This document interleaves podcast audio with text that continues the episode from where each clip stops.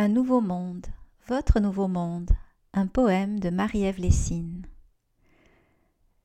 Paraître fort, être performant et gagner, avancer coûte que coûte pour être le premier, jouer des coudes pour ne pas se faire avoir, mentir, voler, tricher pour gagner du pouvoir, avoir des œillères sur sa vie et obéir à des dictates, s'offrir ce qui paraît être aux yeux du voisin le plus valorisé, s'épuiser à paraître, rester dans l'éponge de la superficialité, pour ne pas décevoir, mourir de honte ou encore être critiqué.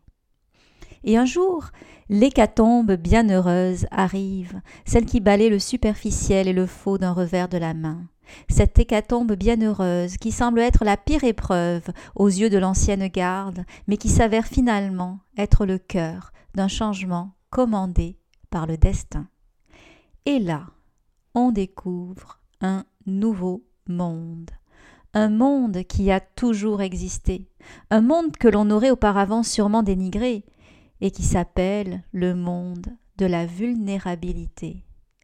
Il nous expose à un degré de nudité impressionnant. Cœur, sens, émotion sont mis d'un coup de l'avant, sans escorte, ni doigté, ni ménagement, mais on découvre que ce nouveau monde est absolument fascinant.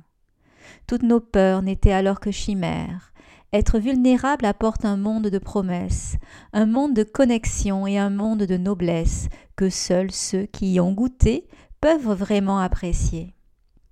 Ce monde regorge de compassion et de liberté. Il offre une marge de manœuvre renouvelée pour être enfin soi-même, et ce sans se surveiller.